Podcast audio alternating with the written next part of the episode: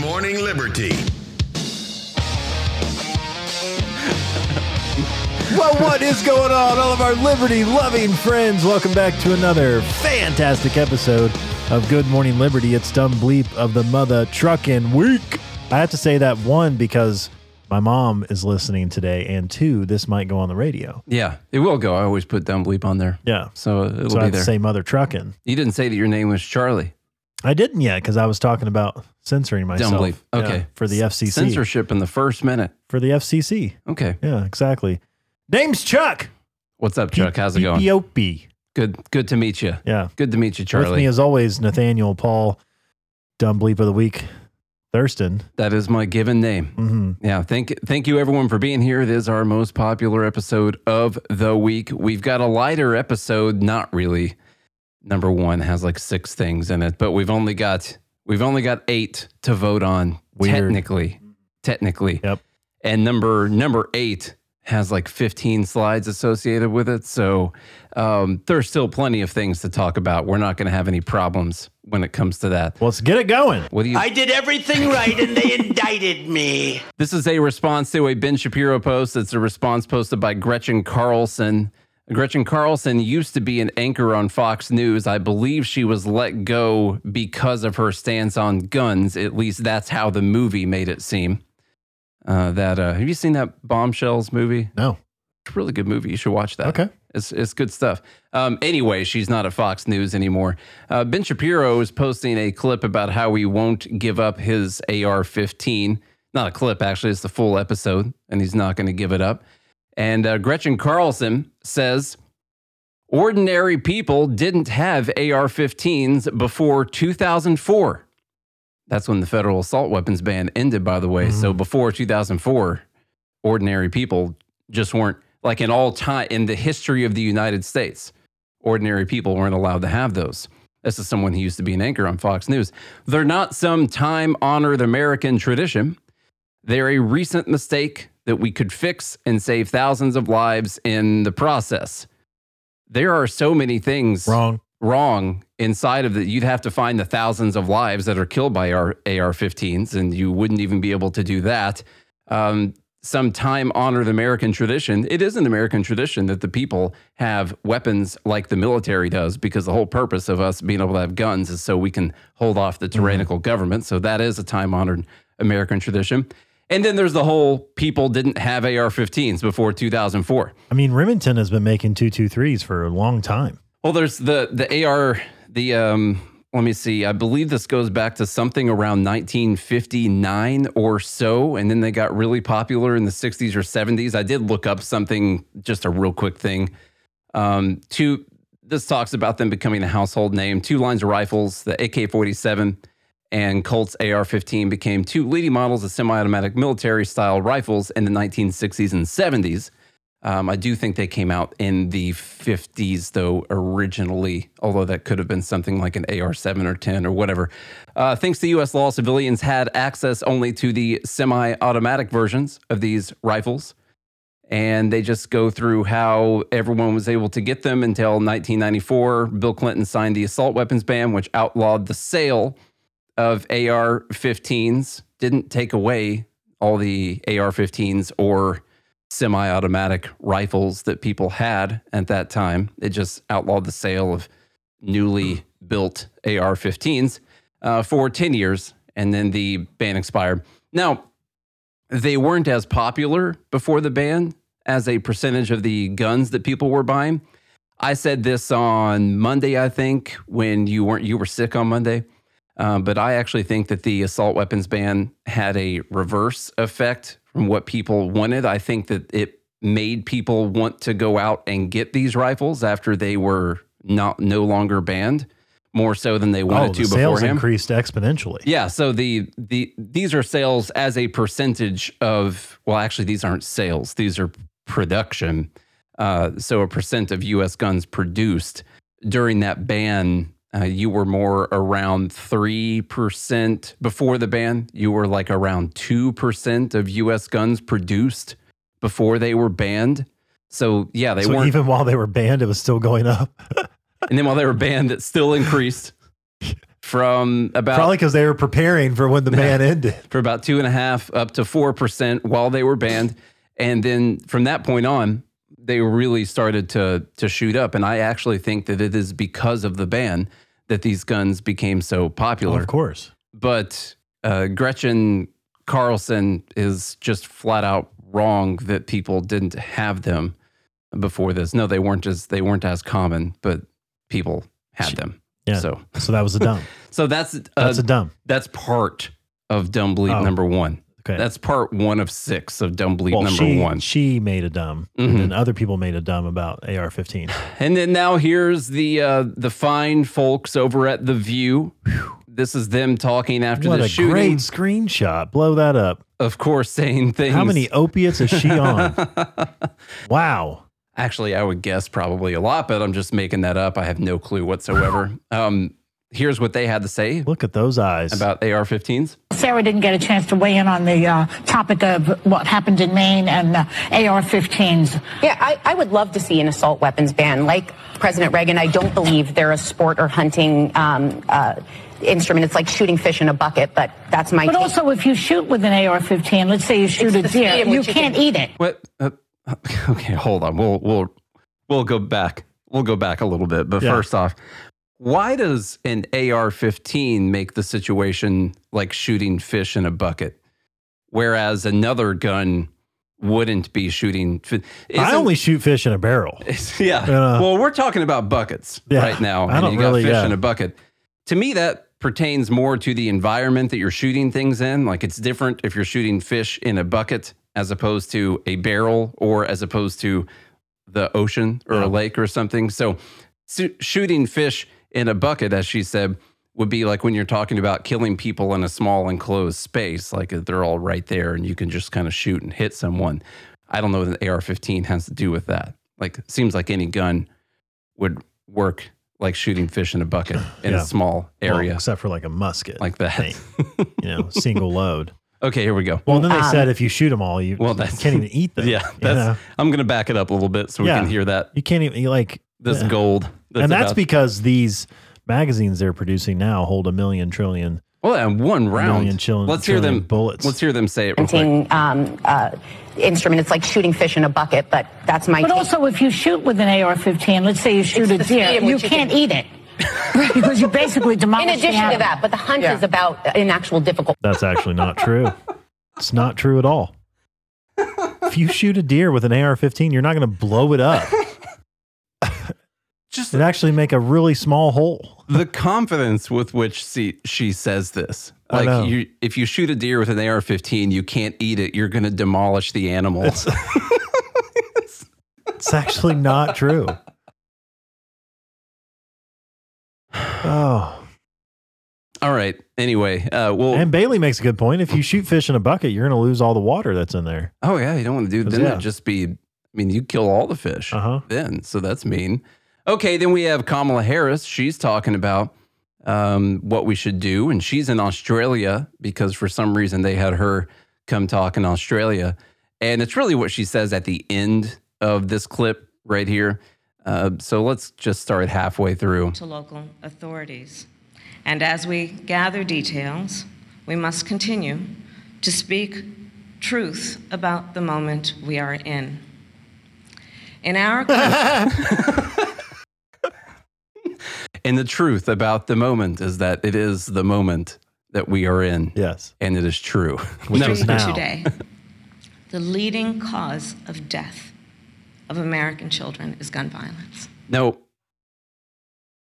The leading cause of death are injuries from guns, technically, for children in America, as long as you cut off the age at the specific spot. They actually, I think they go up to 18 on this one. And so anyway, they start to grab people who are technically adults. But no, it's injuries from guns, and half of those are suicides. Yeah. So she says most are handguns. Yeah. Way most of them are handguns, and half of them are suicides. So when she says the leading cause of death is gun violence, some of that violence is violence perpetrated by yourself to yourself, but whatever. The leading cause of death of American children is gun violence. Gun violence has terrorized and traumatized so many of our communities in this country. And let us be clear, it does not have to be this way, as our friends in Australia have demonstrated. All right, so that's the Vice President of the United States talking about Australia. I always go back to this, Charlie, but at one point in time, you were called a fearmonger for saying that they wanted to take your guns. Uh-huh. You know, you remember that? Yep. And now you got the Vice President of the U.S. using Australia as her example for how it doesn't have to be this way anymore. Right. That way they can control us the way Australia government controlled their citizens during the COVID lockdowns. There's one thing. Yep. Yeah. So much easier to control population. And then you got Australia, who had like 2 mass shootings before they did their mandatory gun buyback program that they did. Don't quote me on that specific number. I'm probably exaggerating that just a little bit. It was probably 1. But the other thing, we don't have to go into why this would work better in a place like Australia, but a couple things you could say. Not that we're even going to consider ever doing this in the U.S. or that it would ever even be possible. If you're going to take an island that has the population of the state of California and say that you're going to control the guns in that population, it would be way easier to do that than in a place that has 10 times the amount of people, a 2,000-mile-long border that's got like 50 miles of fence on it. And, it's just way, way harder thing to do. Not that we would ever even consider doing that, because it would be impossible in the first place to even try and do. There's freaking 450 million guns out there, or whatever the number is. Isn't she just riveting, by the way? Like every speech she gives. So good. Just, I can't stop listening. She's technically the number 2 most popular person behind Joe Biden when it comes to who should run for president. Whew. All right, then we got this girl. Allison, maybe? Ally Samarco, 15 seconds here of her spoiling parts of your brain. And so she says that banning weapons of war on the street isn't about infringing on you, it's about protecting you. Mm. So imagine you're in a bowling alley with a handgun and a perpetrator walks in with a military-style weapon and a bulletproof vest. There's literally no way you're going to be able to defend yourself. Banning these weapons of war on the street isn't about infringing on you, it's about protecting you. The confidence in which these people speak. Yeah. Just look, if somebody walks in with a bulletproof vest and a military-style rifle, even if you've got a handgun, there's nothing you can do. There's literally nothing you can do. So there's one thing, this is a thing. Well, thanks, Alyssa. Alyssa M. Marco. The opposite world.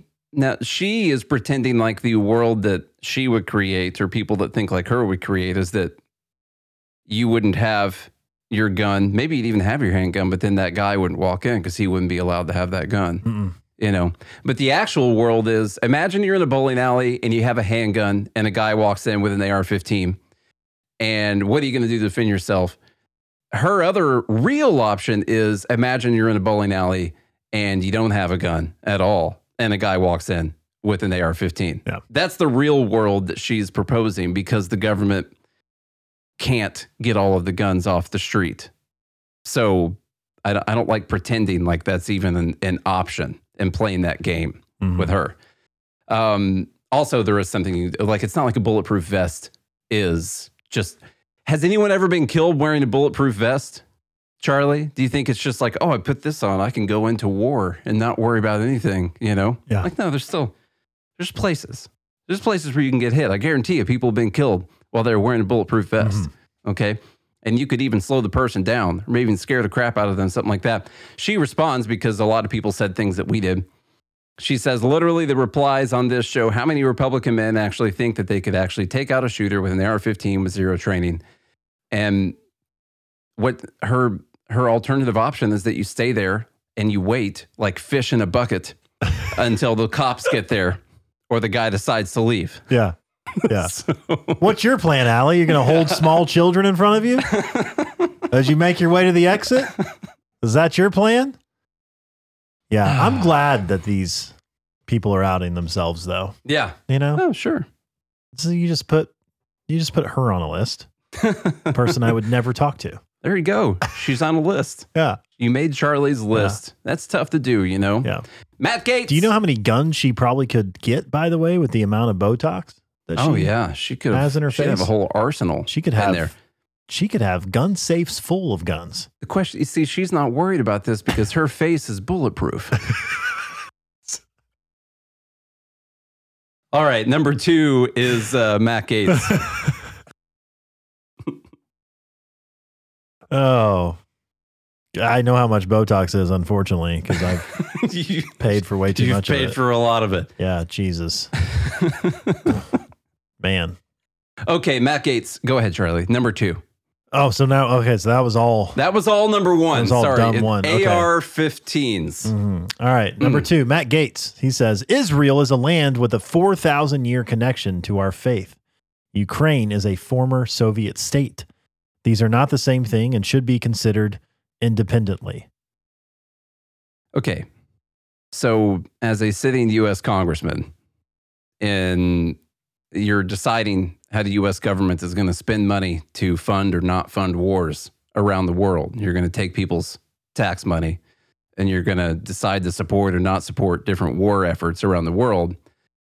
I'm not sure that I'm cool with the connection to the Bible being a reason that you would use as a U.S. congressman to decide that one is different than the other.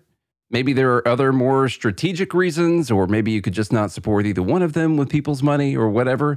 But I do not like the idea that someone who is in the U.S. government literally coming out and saying, well, this is connected to our Christian faith, and so therefore we must defend Israel with your money. But Ukraine has nothing to do with our religious Christian faith, and so therefore we should not use your money to do anything. Yeah, we shouldn't. Yeah. What are you feel like you're ordained by God to steal people's money and get involved in a war? It's like, I'm not saying that I'm not for like Israel. I mean, I personally believe, you know, that it is the land that Jesus walked, but these people have been fighting about this for thousands of years. Is it my place? I mean, even if you're religious or not religious, involved? I think there is historical fact that it is the land that Jesus walked, even if you're, you know, believe son of God or not son of God, but dude named Jesus. But does, you know, is like, I don't know. I think the gospel is different than defending a land. Yeah. To me, it just doesn't make sense. How does this further? Let's talk purely Christian here. How does this further the kingdom of heaven? You know, we gotta kill all the people who don't believe, and make sure that a certain group of people retain. I don't understand that. Well, it's also a weird thing. Like, let's just say that you're looking at this as a Christian. Well, like the people on this land deserve for our money to go towards them to defend their right to life, liberty, and property. But the people on the other land, because it's not our holy land, well, they don't deserve our money to go protect them, you know, from their invasion by Russia. Yeah. Just, I am not cool with a U.S. strategic military decisions and taxpayer money decisions being based on the religious significance of a piece of dirt on the other side of the world. Yeah. That's kind of dangerous in my opinion, because how far will you go to protect that? You know? Yeah. Anyway, that's dumb bleep number two. I don't know if you agree if that's dumb. No, I agree with that. Yeah. No, I mean, and then it's like, so what? The innocent Jews are more important than innocent Ukrainians? And I'm not for either one of them. I hate war. Yeah. I hate death. I don't, and on top of that, America shouldn't be involved in any of them. Yeah. I am bring all the troops home kind of libertarian. You know, let's defend America, not everyone else. And it seems as if, but we as we talked about yesterday, Israel's in a pretty good financial position to defend themselves. And I'm pretty sure that their military is a bit better than Hamas. Last I checked. I mean, it seems It seems as if they actually have planes, they're not paragliders. We talked yesterday. They're at least in a good enough financial position that they should be taking out loans from us and not just be taking handouts from us. That would make much more sense. Yeah. Okay, definitely number three. Like, and to Copperhead's point here, like it to me that's not what the gospel of Jesus Christ's life was about anyway. And actually, most Jews don't even believe Jesus was the Messiah. I think that's part. That's part Son of God. By the way, specifically, I'm pretty sure. Yeah. Now, I mean, I obviously believe that Jews are the children of God. I mean, that's very explicitly stated. However, most of them don't even believe that he's the Messiah, and it's not. So, as a Christian, believing in Jesus, like the gospel of Jesus is to exude love. Yeah. Love people. Love your enemies. You know, love God. It's literally all about love. So I don't think helping Israel bomb a group of people, and I'm not saying Israel can't defend themselves. I don't think we should be involved in either one. Yeah. And you're trying to make a case that it's okay to send our money to Israel because based on religion, mm-hmm. You should be against both of them. So if you're not religious, Matt, can you skip out on those taxes? Yeah. Is that cool? And also, are you saying there's no Christians in Ukraine that you shouldn't defend? Probably some Christians, yeah. Like, there's no logic. This is, the logical consistency is off the charts. Inconsistency, sorry. The logical inconsistency is off the charts with both the left and the right. The consistency is below the charts. Yeah, it's in hell. Nina Turner says, this is done in a couple different ways, but she says, if we can afford war, we can afford reparations. If we can afford war, we can afford Medicare for all. Blah, blah, blah. We can afford universal child care. We can afford college for all. We can afford universal basic income. So if we can afford those things, then we can afford all of these other things. Number one. Actually, we can't. We can't afford war or the other things, but we are going to find a way to put money into it. Second, the cost of all those things is way more than we're going to spend on the war anyway. Even if I was going to take the stance that like, oh, we can afford to help our friends in these countries, you're talking $113 billion to Ukraine so far, and 14.3 is what they're talking about, which just passed the House yesterday, but not going to go through the Senate. That's not enough to pay for the, I think they were talking about trillions of dollars worth of reparations is the number people have come up with, and Medicare for all, of course, another trillions and trillions more, universal child care, college for all, more trillions, universal basic income, literal multi-trillions every single year. So the math doesn't math on this one either, even if you were going to support what we're doing with war. Yeah. You can look at what we spent in the Middle East for like the war on terror. It's about 10 trillion. It's something like that. Mm-hmm. I've heard 7 to 10 in probably those trillions. More, actually. And because the DOD lost. Yeah. They're still trying to figure out their accounting. We'll never know how much money's actually gone out the window over there or in the trunk of someone's car. Yeah. But anyway. They're lost in the desert sand. Number one, we can't afford it because we don't have any money. I mean, just with our current programs we have like over $120 trillion of unfunded liabilities. Yeah. That's on the books. It's a lot. By the way. Mm-hmm. It's too many. That's the $10 trillion we spent on the war on terror. Let's just say it's 10 to make it even. That's less than 10% of what our current programs are. Not adding all these other ones. Medicare for all, universal child care, college for all, reparations, universal. Those are all additional programs. I mean, universal basic income. To what we already have. Alone, you're talking a couple trillion dollars a year for that. And you're talking trillions a year for Medicare for all. I mean, if you give every person in the United States, let's say every taxpayer, $1,000 a month, So 150 million people and $1,000. That's 1.5 trillion, I believe, something like that, possibly. No, not a month. No. We went way off on that. We're gonna need calculators on this. Someone with a calculator, let us know what the number is. Hang on, that would be no. So $1,000. Andrew Yang's plan 150 million. So you're looking at 100. Oh yeah, it's 1 point. That's 1.5 trillion. Andrew Yang's plan was going to cost something like a couple trillion bucks or something, I believe. So we can get a calculator out for that. That's dumb bleep number three. Nina Turner. I got to do the math now. Hang on. Yeah. Number four, got to keep going. Chris Christie. Once you get that big, it's hard to tell. I know. Too many zeros. Chris Christie is giving a speech because I guess he's still running for president.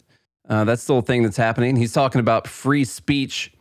And of course, we've had issues with people saying mean things about Israel and people saying mean things about Jews. It's $150 billion. Yeah. A month. And then it comes out. Yeah.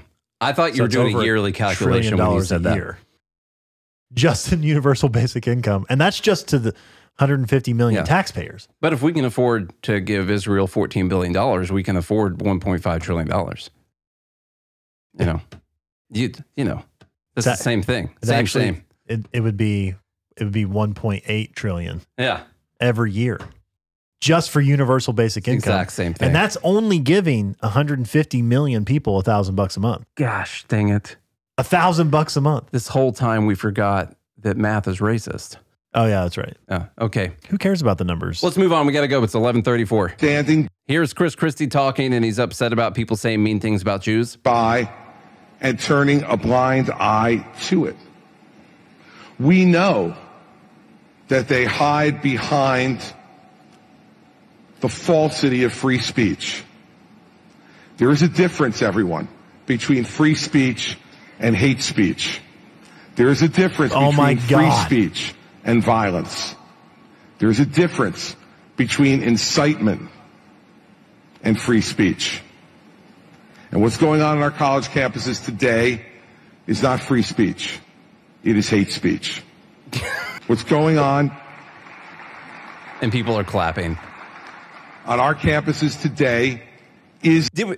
Did we not just go through a long period of time before this happened where people on the right were arguing that, number one, hate speech didn't exist, and number two, get over it. Free speech is so you can say things that people don't like anyway, so mind your own business. Shouldn't there be a limit on how many times you can run for president? Like once you lose... This guy needs all the running he can get, okay? Once you lose, like let's say, I don't know, 3 presidential campaigns, like you can't run again. You know, it's like you didn't make it past 1% in 3 different presidential campaigns. However, if people want to keep throwing away their money towards people, you imagine there are people who donate tons of money towards people's campaigns, knowing for sure that they're not talking about chipping in $20 towards your local libertarian candidate on something. I'm talking about people giving over tens of thousands, hundreds of thousands of dollars from super PACs and stuff towards people that you literally know are not going to win, you know? But you're really buying favors. You're buying favors from them in the other ways that they have power. But no, this whole hate speech thing, all of a sudden, listen, I get it. People have said really mean things about Jews lately over the last few weeks. A lot. We don't like it. Dumb, really dumb, hateful stuff. And they even say stuff about like wanting them to die, you know? Stuff that I've said about socialists, you know? I've never said I wanted them to die. You know, if I wanted to do that, I'd just let them continue being socialists, you know, but that's I don't like this idea all of a sudden that now, because you're saying the mean things about the Jews. Now, if you're actually, I guess, incitement, like real incitement, like really you're telling people, go kill that Jew, you know, that kind of thing. And this is and this is exactly why I'm going to reiterate the point why we talk about being principled and logically consistent on everything, even though sometimes it's fun. Like I will admit on this show that when Ron DeSantis took away Disney's land, that was fun. Was it? Yes. Oh. To be like, to almost punch back against like the woke. I was too mad about it. The woke idiocy. That one. I'm like, it would be cool to have the power to be like, oh, you think you can do this? Watch this. I'll take this away from you. Part of the vengeance in me, my shadow, was like, yeah, that's awesome. But because I'm a principled person, I'm like, that's wrong. Mm-hmm. And now all these Republicans clapping at this idiot speech, you know, because they now want to use what the left was using against them. They want to punch back with the same thing and be like, oh, well, this is hate speech. Then if you're going to define hate speech, we're going to define it too. And you get into this political battle, and rather than remaining logically consistent and principled and saying People can say things. You don't want other people telling you what you can and can't say. So you shouldn't be allowed to tell other people what they can and can't say. And so it's like, you're just going to get into this, this constant battle where the right is going to be using the same tactics that the left is using. And all you're trying to do is plug in your version of morality on other people versus just being a principled person and saying, I believe in ultimate free speech. Yeah. Or whatever the case is. What people have to realize, I believe in private property. What people have to realize is that different people have the things that they care about. And for the right now, it's the Jews, and you don't want people saying the mean genocidal things about Jews. And I get it. It's terrible. But also the left feels that way about guys who think they're girls, you know? And so when people on the right are out there being super mean about guys who are pretending to be girls all the time and saying mean stuff about how we shouldn't be doing these transitions and stuff like that. Like, that's the same way that Chris Christie feels about people talking about Jews right now. And so at the end of the day, it all comes down to who has the gun. That's it. Yeah. And they're the ones that get to enforce their morality. I will say Republicans have a lot more guns. Yeah, they do. Yeah. All right, let's move. By the way, there's a community note on there saying that the Supreme Court has consistently and repeatedly affirmed that there is no hate speech exception in the First Amendment. This one we'll do real quick because we gotta go. MAGA. Dumb bleat number 5. We're not even going to go into the article because honestly, the article barely had anything to do with the title. And you know what people do these days? They come up with the title because that's all that most people read. The title says something that people want to say to other people. And so people retweet or share or whatever the title of the thing. And most of the time you end up not reading it. And so the title of this Salon article is MAGA and Christian nationalism, bigger threat to America than Hamas could ever be.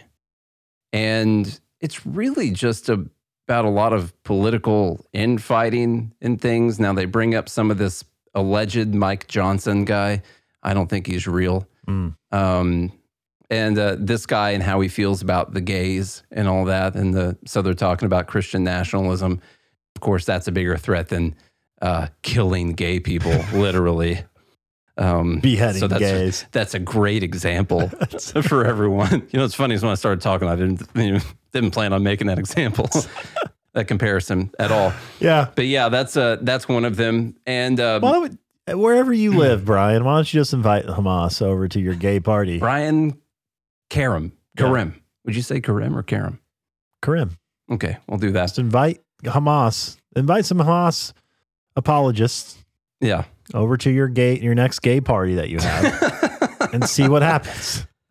Oh man, gay parties are the best. Though. And then invite some Everyone Christians, knows that. Invite some Christians, invite some Hamas and some Christians, and see which one kills you first. See who beheads who. How I don't do you even think take these people seriously. I don't know, man. You don't take. Well, some people do. That's the problem. Some people think that this is a real thing. Okay, speaking of, let's do a couple things here. Well, let's play a couple videos. This one's called The Misgendering for Dumb Bleep number 6. The first one's actually kind of funny, to be truthful with you. It's more of a white pill than a dumb bleep, but I guess the person's reaction. The background here is, if you can't see the video, is that there is a guy, there's a biological male that has long hair and makeup on that is trying to do a TikTok filter that like accentuates your features and makes you like a prettier version of the picture. And this person's getting really mad that the TikTok filter has decided that he's a man every time. So here's that. Filter keeps misgendering me. Look. No fucking way. No way. Earmuffs. Okay, we're gonna try this.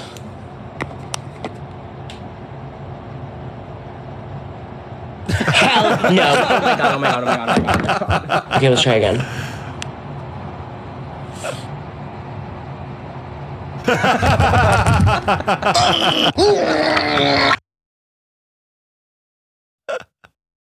That's a good one. Oh, it doesn't matter how much Botox he has either, you know?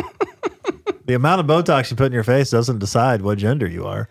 Okay, and then this one is less white pill and more infuriating. This is a person that is going around the restaurants with a phone set up and catching all the times that he gets misgendered because he is dressed up in what would be traditional women's garments with curly hair and all that and lipstick on, and is getting mad when the misgendering takes place.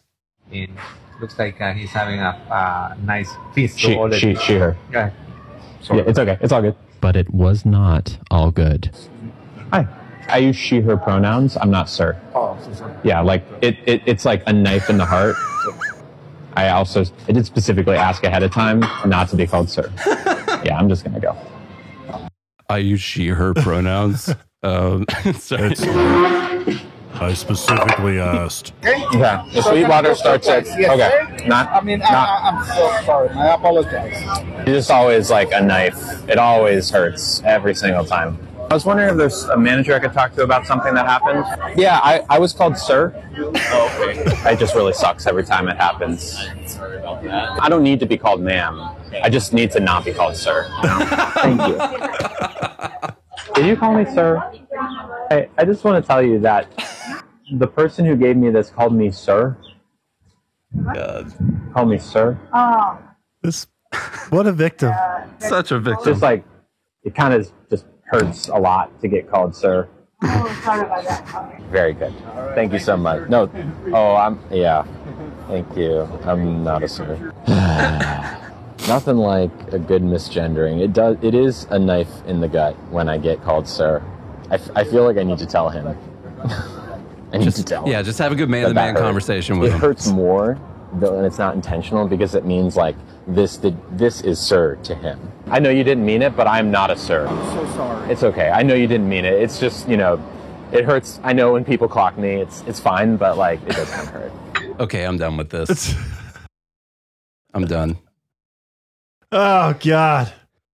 There's nothing to even be said. No, you don't have to say anything. I don't think we have to explain why that's dumb. All right. I'm not a sir. We're going to go through this one really fast also. There was an executive order that we could have talked about more this week, and it is the biggest executive order. This is like a 120-something page executive order on AI. It's that not Biden definitely didn't write. Not a law. Well, yeah.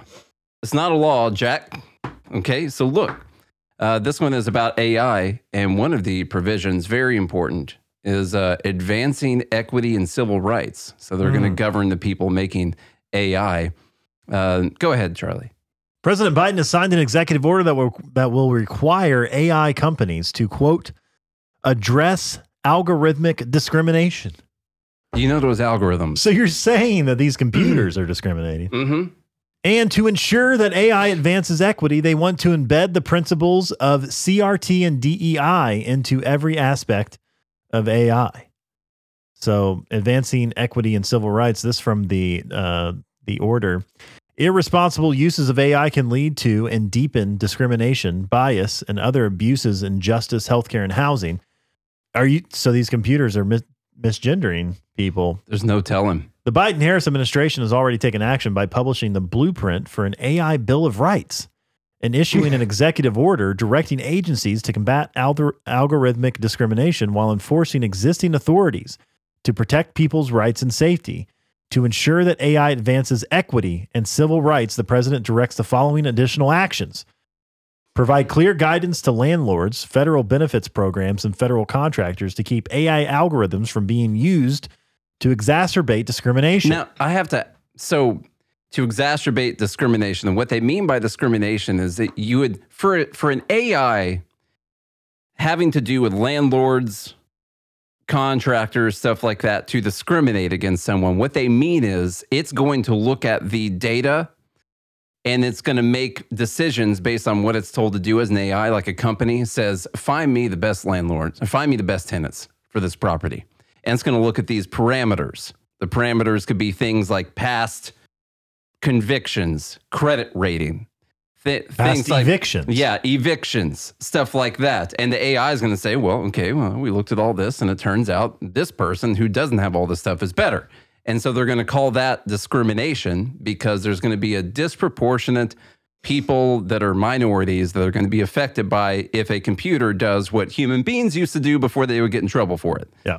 So that's what they mean by making sure that you advance equity is not paying attention to the data that's necessary to run a good business in these fields. So it's, the first thing it looks at though is skin color, obviously. Oh yeah, it's the first thing. No, these are, it's looking at the choices that people have made. Mm-hmm. Literally, it's analyzing choices people have made in their life and whether or not they would be a good fit. Okay, dumb bleep number 8. Okay. America, this is from MSNBC. America has a revenue problem.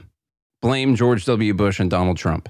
Mm-hmm. Even though the national debt is rising, spending can't be blamed. It's nothing to do with spending. When jobs are plentiful and business profits soar, that means good news for federal tax revenues. At least that's how it's supposed to work. For 15 years after the Tax Reform Act of 1986 went into effect, that's exactly what happened. Changes in the U.S. unemployment rate were a strong predictor of changes in our federal tax revenues as a percentage of GDP. A drop in the unemployment rate caused revenues as a percentage of GDP to increase. But since the beginning of the 21st century, a series of tax cuts under the President George W. Bush and Donald Trump have shattered the link between tax revenues and employment. So what they mean is when unemployment goes down, more people are working, which means there's more money coming in through payroll taxes and income taxes. So if you see unemployment go down, you should see tax revenues go up as a share of the total gross domestic product, all the production services in our economy at that time. Mm-hmm. That's what they're talking about. But we're not seeing that starting around 2000. And we're not going to look into how we calculate unemployment. No, we're not going to look at that at all. Okay. Used to, when the numbers went down, the tax receipts as a percentage of the GDP went up. And now when the unemployment rate goes down, the answer is tax cuts were bad. Mm-hmm. Okay. After news that the federal deficit grew despite a strong economy amid rising interest rates, there are renewed fears about the nation's fiscal outlook. With these fears typically come calls to reduce spending, but the U.S. doesn't have a spending problem. It has a revenue problem caused by tax cuts, says this person. Now, they go into these years between 1995 and 2000, the time when the unemployment rate fell, the revenues rose from 18% to 20% of GDP. So as we're talking about these numbers, I first have to tell you, I have no clue how they got to this 18% or 20% of GDP. According to the Federal Reserve, the number has never been that high. It's only ever been about 19.5%. The only way that they could do that is if they're taking something out of the GDP, I think, or if they're keeping something now out of the revenues collected. Even the sources that this person provides under the graphs that they put in here still provide numbers that don't match what's written down in the article. So I have not figured that part out. When the unemployment fell a similar amount between 2015 and 2019, going from 5.4 to 3.7, revenues dropped from 17.9 down to 6.3. That's the equivalent of taking in 450 billion less per year. Why did this happen? Because during the same time, the Bush tax cuts and their extensions, and later the Trump tax cuts slash taxes, significantly lowering overall revenue, which is not true. The revenue has continued to just go up and up. Anyway, importantly, a disproportionate share of the benefits from these cuts accrued to very rich Americans. You could also say that as the benefits of the tax cuts accrued to people who pay taxes. Profitable corporations who pay taxes because they're profitable, and wealthy heirs to thrones, all the thrones around the around America. Yeah. We don't have to go through why they're talking about the deficit and all that. I just wanted to show you, so you get the main idea of the article. We don't have a spending problem. We have a tax problem. The taxes are too low. But when you, I guess we can read the last paragraph. The first step in affecting change is proper diagnosis. Those who look to blame spending to close the primary deficit are looking in the wrong place. If not for the regressive tax cuts initiated under Bush and Trump, we would have been looking at a stable debt-to-GDP ratio. Any discussion of how to change our fiscal path should focus first on generating additional revenue lost to these tax cuts. Oh, I just hate how they call it revenue. Yeah, that part sucks. So there's a really weird thing that they do here. They show the revenues as a percentage of GDP for 2023 at 16.5%.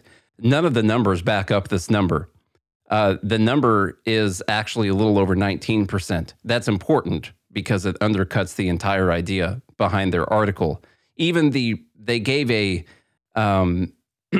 source for this, and the source said 19.2% or whatever it was. So I don't know where they're just deciding to cut something out or put something else in and come up with 16.5. That's important because the entire argument makes no sense, because according to the Federal Reserve, we are currently at a little over 19% right now with our tax revenue to GDP, tax receipts to GDP right now. This is something that we talked about like a month or so ago. Mm-hmm. That's important because historically we sit around 17.5%. And we're actually at a height right now that we've only hit for four years in the history of the United States. That's the amount of money that the government is taking out of the productive economy through some type of taxation. And we are actually a little over 19% right now. Like I said, there are only 4 years in U.S. history where we were at 19% or above. What's also going on right now is we are at 24% of our GDP is getting spent. So we're spending 24% of our GDP, and we are taking in 19% of our GDP in taxes. So I have no clue what this person's talking about. Charlie brought up the very first thing that you should look at when their idea is that, well, the unemployment rate went down and we should be making more money, and we're not, therefore blame the tax cuts. The thing is... And I love the last paragraph when it's like, it has to be a proper diagnosis. Mm-hmm. Yeah. Yeah. Well, your diagnosis is wrong. But they don't talk about the labor force participation rate, which is what you should actually look at. So they talk about the unemployment rate going down. In 1995 to 2000, the labor force participation rate was around 67 point something, behind my amazingly placed circle that I put on the graph, 67 point something. And then during the other time they talked about, which was 2015 to 2019, I believe, we're around 62.3 or something, 62.5 around that time. So I know that those numbers don't sound really, really different. People stopped looking and stopped working and stopped looking. So now they're no longer accounted in unemployment, which means unemployment goes down. Yes. And so you can't just say that that's automatically going to equal taking in more money, because the unemployment rate going down does not mean that a bigger percentage of the labor force is working. It just means that they're not counted as unemployed anymore. And so it's just and for someone to come off so freaking pompous and better than all of us and properly diagnosing the problem and all of that, to not bring in that simple fact right there, that the year they compared it to, the year 2000, was the highest our labor force participation rate has ever been in the history of the United States. And right now we are back down to the 70s or 60s or something like that with our labor force participation rate. And so, no, you can't just use the unemployment rate to diagnose the fact that we have a revenue problem. Look, I'm not saying, I will also, let me be clear here and say that, like, if you have a business or your household, and you have a debt problem or something happening, looking to increase revenues is not a bad thing to do. Sure. So, but the problem is the government steals money. Mm-hmm. So that is a problem. When they're looking to increase revenue, it's how much more theft can I get? But if you're in your house or a business or whatever, obviously, if you have a solvency problem, then you're going to look to increase revenues and cut spending. But you got to do both, right? Otherwise, you go under. Yeah, it's not like the credit card company says, they call you and they're like, hey, your bill's like, wait, we need you to pay this bill. And you're like, no, I've got a revenue problem. Yeah. Like, no, we need you to, you got to get this. Talk spending, to my customers that aren't spending money. Yeah, the bank calls and said, listen, your spending is out of control right now. You got deficits every month right now. And you're like, no, sir, bank, tell her I've got a revenue problem. They don't care. Right. You got to spend less money. That's the answer. Yeah. All right. Yeah. Get the votes in. Get those votes in real quick. We got AR-15s for one. Number two was Matt Gaetz's holy war. Number three is Nina Turner. If we can afford anything, we can afford everything. Number four is Chris Christie's free speech. Number five is MAGA Hamas, same thing. Actually, MAGA's worse. Number six is the misgendering. Number seven is AI equity. And number eight is our revenue problem. Go to the Dumb Bleep voting channel and get those votes. There's really not much to say because I don't want anyone to join the Fed Haters Club by going to joingml.com because I don't want your money. Honestly. You don't want it. Nope. Mm-mm. Don't need it. No. We don't have a revenue problem here. No, we don't. No, we don't need more revenue. The money's flowing in like honey on milk, you know? That's... Don't go pick up a t-shirt at GodhatesFeds.com either. Definitely not. There's no reason why you want to do that. Sounds like Nate's going to be creating a new one. That's really an old one. Yeah. People want to buy it from us. So Ron Paul was right. We're going to make it. T-shirt. So I wish you do that for everything. You guys want a new iPhone? I'll make one of those too. Exactly. You can buy it from us. That way you don't buy it from anyone else. Yeah. Don't buy it from communist Apple, you know? And don't leave us a rating and review or share the show. That's the way I feel about it. Looks like we have a tie. Oh, the tie's been broken. Misgendering wins. All right, Nate, get him out of here. It's Mr. Gendering. Mr. All right, everyone. Thank you for hanging out today. It was a fun episode. I hope everyone has a great weekend. Do all of the things that Charlie said not to do because that's the best thing for the future of humanity. So go ahead and do that. And if you do every single one of those things, and I mean every single one of them, then we will be right back here on Monday. Until then, have a good day and a good morning, Liberty.